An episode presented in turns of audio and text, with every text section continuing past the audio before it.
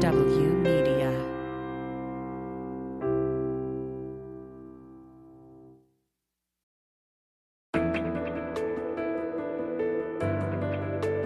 Spy Talk, a podcast at the intersection of intelligence, foreign policy, national security, and military operations with Jeff Stein and Jeanne Meserve. Hi there. This is Jeff Stein with a special edition of the Spy Talk podcast. My guest today is Ali Soufan, the now illustrious former FBI special agent and counterterrorism specialist whose key role in getting inside Al Qaeda was dramatized years ago in the gripping book and movie, The Looming Tower, which is still available on Hulu, by the way.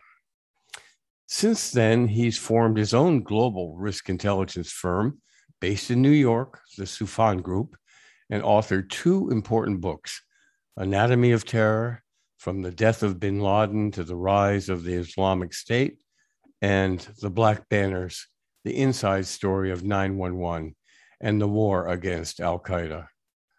Ali Soufan did me the great honor today of getting out of a sickbed with a bad head cold, so his voice is a little raspy. Stay with us, however, because he has some important things to say in the wake of the Taliban's lightning conquest of Afghanistan and what it portends for other powers in the region and the West. Ali Soufan, welcome to the Spy Talk podcast. When we first scheduled this interview about a month ago, the situation was far different in Afghanistan, and we were going to talk about the recommendations of the 911 Commission. Now, the general consensus is that Afghanistan is a catastrophe. Um, but the thing I wanted to get to right away, my first question is you have a large stable of experts, many of them former senior intelligence officials constantly tracking terrorists and radical extremist personalities and events around the world, especially the Middle East. Do you have any indication today whether the Taliban's lightning victory in Afghanistan is exciting militants and extremists around the world? And what indications are those? Yeah, absolutely. It's a huge victory for them. Uh, they are celebrating this uh, this victory. Um, They're celebrating. Years, they are definitely celebrating this victory. And not only groups like Al Qaeda, Jihadis, the Taliban, but a lot of the other extremist organizations in the region, to include Hezbollah, to include the Houthis, to include, in heaven's sake, Hamas, that congratulated the Taliban for their victory against what they called American occupation. Um, and what are they saying, Ali? Uh, what? How are they interpreting this? just a lesson to everyone that um, anyone, anyone who depends on the Americans should look at this lessons uh, that America is going to leave and the victory is going to be for Islam and uh, for the people in the region, uh, for them. And uh, that is something that has been, that's a narrative that has been going on for a while. Uh, mostly at the beginning, we we're hearing it from Iran and pro-Iranian groups in Iraq, like Al-Hashd al-Sha'bi, Hezbollah in Lebanon, talking about the access of what they call the axis of resistance. But now we're hearing it from also the Taliban and a lot of the other uh, Sunni extremists organizations. It's, it's a huge victory after 9-11. Uh, and, and I think this disaster that we've seen unfolding in the last 72 hours, 48 hours, um, this disaster has been in the making for 20 long, years. Yeah, a long um, time. I was in Afghanistan in uh, the in late fall 2002 when I remember President Karzai was going crazy about uh, the military start removing assets from Afghanistan. Uh, Could you explain that a little bit more? The military removing assets? Yeah, I mean, in um, the military were removing assets from Afghanistan in order to prepare for the Iraq War. And at the time, right after 9/11, the Taliban and Al Qaeda were were destroyed, but they were trying to regroup. And it was towards the end of 2002 that they started to find their groove bag and mm-hmm. they trying to figure out how to regroup. And at that point, the administration decided to start shifting assets and start another war before finishing that. And that was yeah. the path that we did not take. Yeah. And then everything became a disaster. Um, so many different, you can write books and books about the disaster in Afghanistan, the disaster of the war on terror. Um, I actually predicted all these things in two books, Mhm, you Enemy did. of Better and The Black Banner. So it wasn't shocking uh, to see what was uh, going on. It wasn't shocking to see the Afghani government collapse, uh, to see um, um, the president of Afghanistan escaping to Tajikistan, um, you know, before the before the Taliban take Kabul. I mean, these are these have been in the making. Um, you know, Jeff, many you know many months ago, actually more than two years ago, when the Trump administration started the negotiations with the Taliban in Doha, um, I was uh, totally against the way that they were Mhm. doing it. Um, Mhm. And uh, I um, we wrote about it. We put intel briefs about it. I did media interviews about it. And my concern was that we're sending the wrong message to those people who are with us in Afghanistan because we isolated the Mhm. Afghani government and we were only negotiating with the Taliban. And we separated the negotiations between the Taliban and the Afghanis Yeah. to our negotiation with the Taliban. That was a very bad message that we were sending to all our allies in mm-hmm. Afghanistan, to the military in Afghanistan, that we don't care about them. We're only trying to figure out a Yeah. way out. And then we decided to leave Afghanistan based on based on a timeline. You know, timelines don't mean anything to people like the Taliban or Al Qaeda or ISIS or Hezbollah. Timelines, we only care about timelines. We put them when we start working with them. Well, As one, they, as one Taliban commander said, uh, you know, you own the watches, we own the time. right. Uh, I mean, Yeah. and, and, and this is so accurate. Um, we should have have that structured not on a timeline, but on on a plan. And Yeah. unfortunately, we didn't have the plan. Another thing, um, President Trump, I recall, um, forced the Taliban, uh, forced the Afghani government to release about 5,000 prisoners. Mhm. Those are the leaders of the Taliban, to include the leader who is now the leader of the of the country. Uh, you know, he was he was released as part of a negotiation settlement between Pakistan, Afghanistan, and uh, and the Taliban and us. Mhm. And unfortunately, um, you know, when you when you send this message to the Afghan government and to the Afghan army, what do you expect them to do? Yeah. They know that you're not serious. At least ISIS, before they took over Mosul, they did an operation called breaking down the walls to get their prisoners out so they can use them in the operation to take Mosul. Mhm. In Afghanistan, the Taliban didn't even have to do that.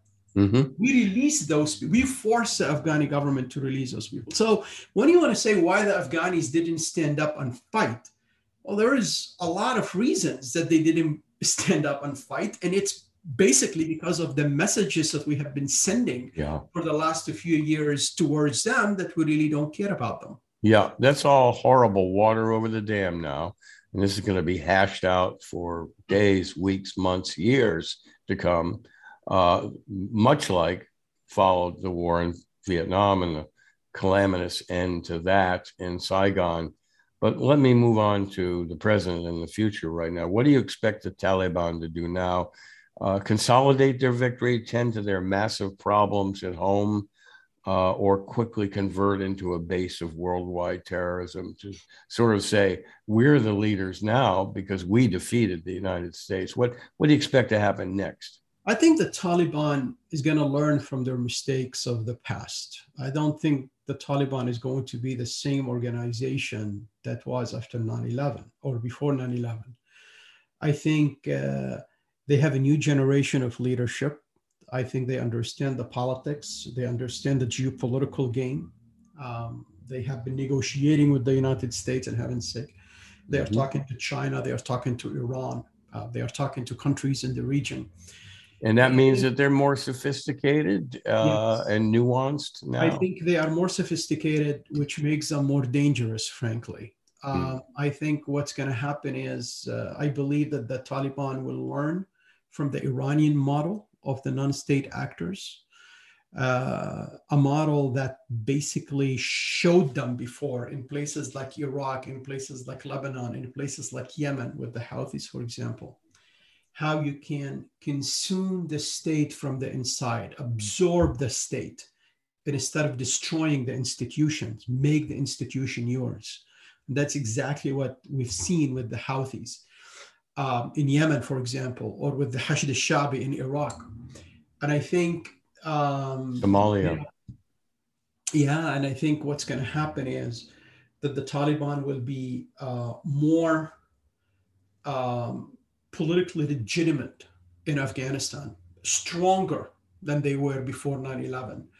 And I think they understand the importance of the geopolitical gains as we see with their meetings with different regional power and, and, and even you know superpowers about this. Now, now you're but seeing the Taliban and the, the Al Qaeda will be back in Afghanistan and they will be given a carte blanche to operate and train with, within constraints that they don't mess up the overall Taliban vision. So you're dismissing the kind of uh, propaganda offensive that the Taliban has been on for the last uh, 48 hours that, uh, you know, uh, everyone should relax, women don't need to worry, um, you know, sort of calming uh, messages and also trying to put out an international message that we've grown up, we've learned a lot from the past, and we're going to be uh, part of the international order now. You're well, saying that's not going to happen. That's not going to happen. The Taliban's are the Taliban's. They have their own views. They have their own politics. I think uh, their ways of doing things is going to be a little bit different. And I think uh, uh, they're not going to act the way they acted before irresponsibly to create a lot of, you know, outcry against them by the international community. But I think towards the end, maybe they will allow some women organizations to work, and the West will take it as a huge victory. Maybe they will deal in Afghanistan, you know, socially, like uh, some other Islamic countries like Iran or Saudi Arabia is dealing with. You mean allowing non-governmental organization rescue? Hey, they might even even allow humanitarian groups you know, uh, again, I believe they're going to absorb the government. So the people who are employees by the government will continue to be employees by the government as long as they give bay'ah oath to the Taliban, as, mm-hmm. as, long as they agree with the Taliban system.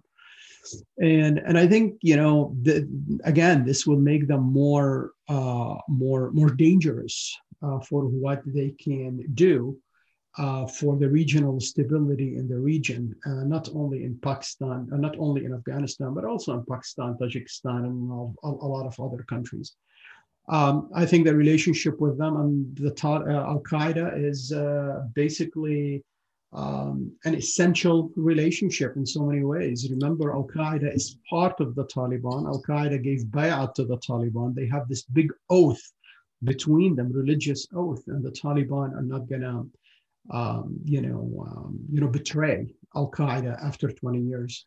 Let's try to put some flesh on that. Do you expect the Al Qaeda could say off open an office in Kabul? What's going to be their physical uh, positioning inside Afghanistan? Now? I think they will be like they were before 9 11. Um, remember, before 9 11 and after the USS Cole, uh, a lot of times Mullah Omar and the Taliban were claiming, oh, Al Qaeda are not here. We don't have any Qaeda members. What are you mm-hmm. talking about? Bin Laden is not even in Afghanistan. Um, mm-hmm. you know, um, let's let's not forget about history.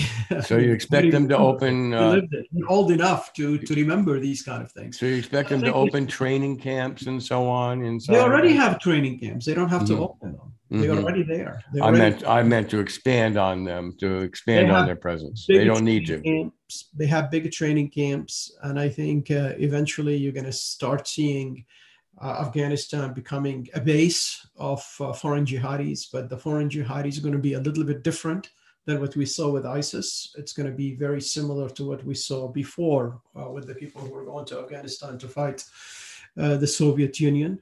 Um, they will be contained. Um, I think the Taliban is not going to allow uh, anybody to mess up what they have because I think uh, I think they have a huge victory and they don't want to have anybody mess up. well, uh, uh, expand on that a little bit about messing up. I mean, if they're allowing the uh, Al Qaeda to operate even more openly now after their victory in Kabul, um, how how would the relationship mess up any more than it's already messed up? Well, you know, strategically, Al Qaeda now is operating differently as well.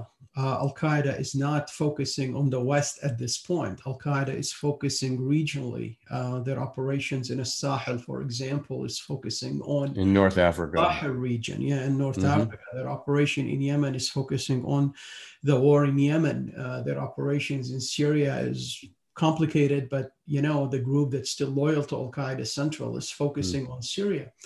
Uh, I think we anticipate uh, some members and leaders of Al Qaeda who have been under pressure in some of these locations to probably go back to Afghanistan. Maybe Iran suddenly mm-hmm. will put more pressure on the United States by releasing some of Al Qaeda leaders from Iran to Afghanistan again, so they can operate in Afghanistan and kind of just the Iranians would like to probably mix it up a little bit uh, for the US.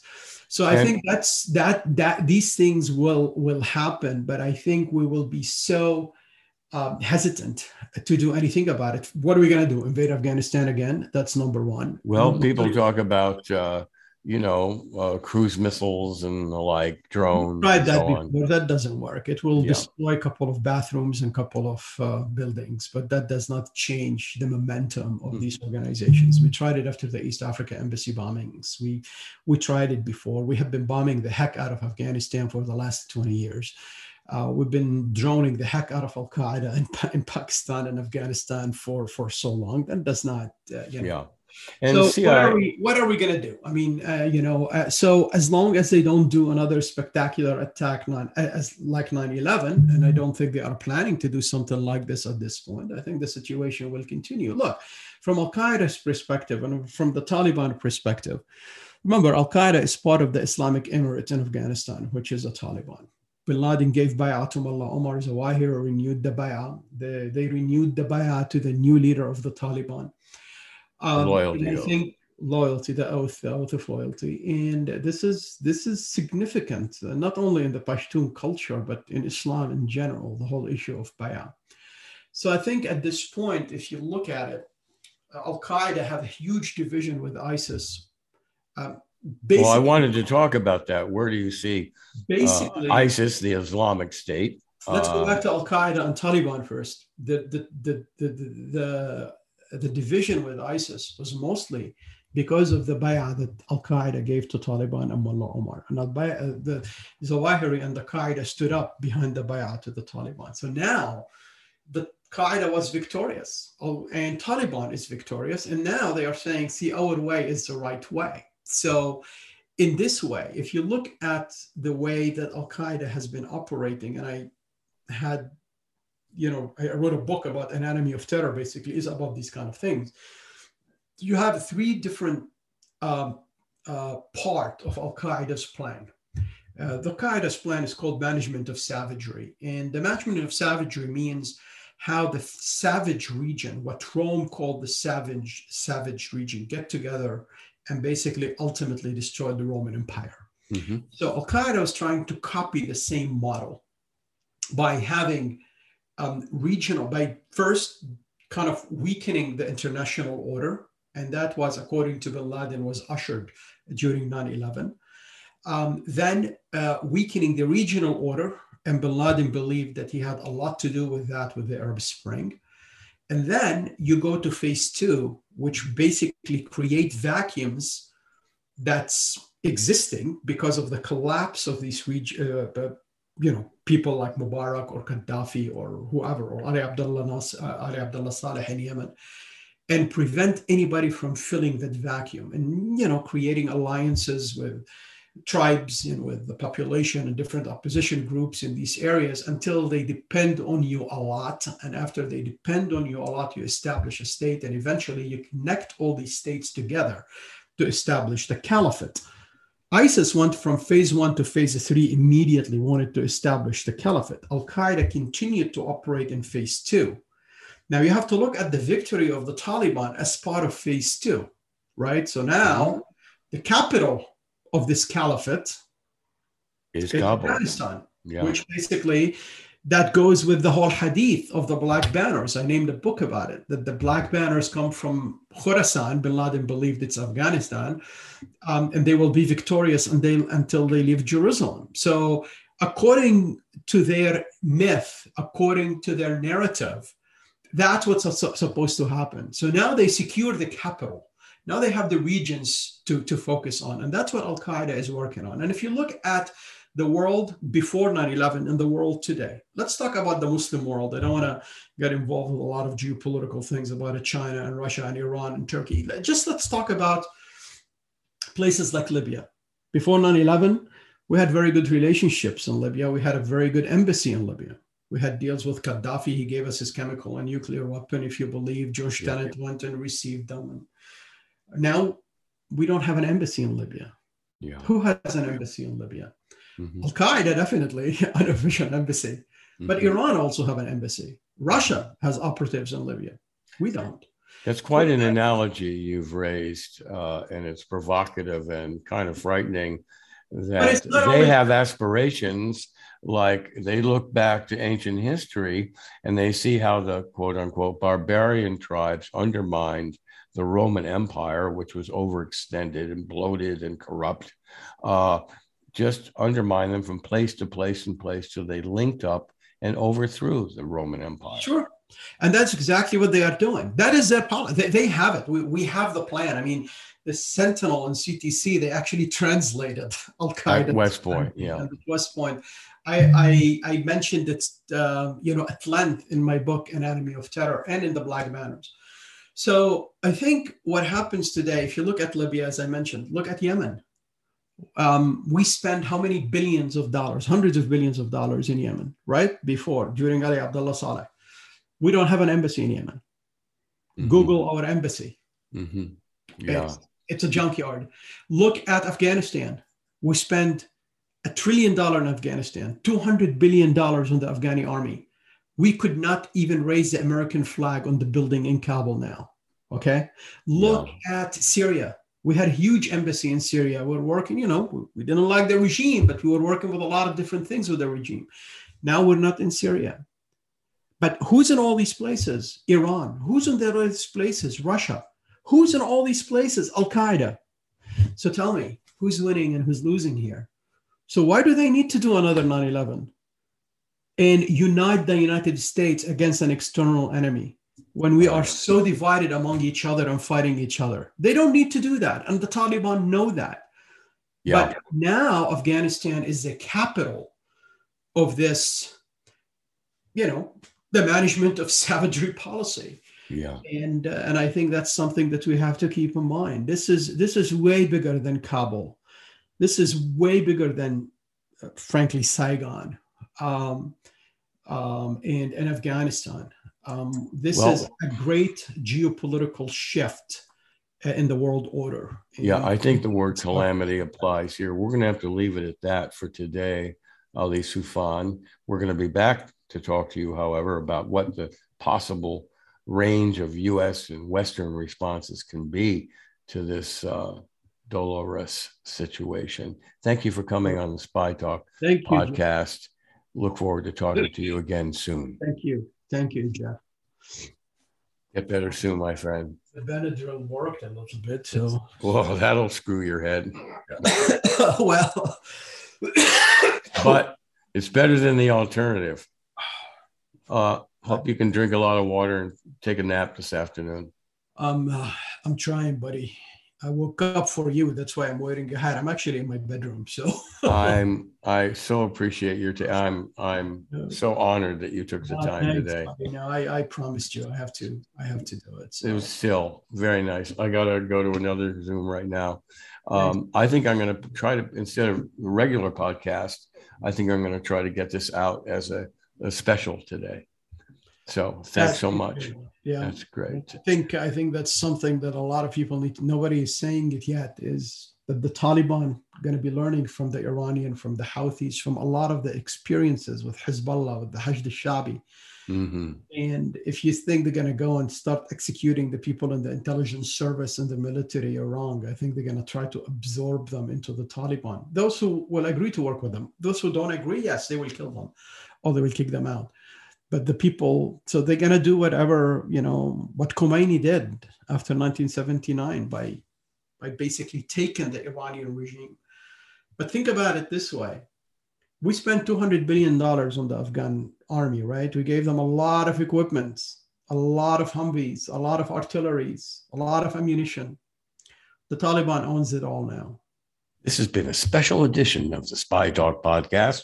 Our regular programming resumes on Thursday, August 19th. Hope you'll be listening in. See you soon. This is Jeff Stein.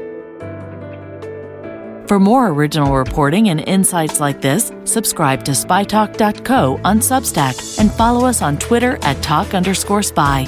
If you enjoyed our podcast, subscribe and leave a review on Apple Podcasts, Spotify, or wherever you get your podcasts.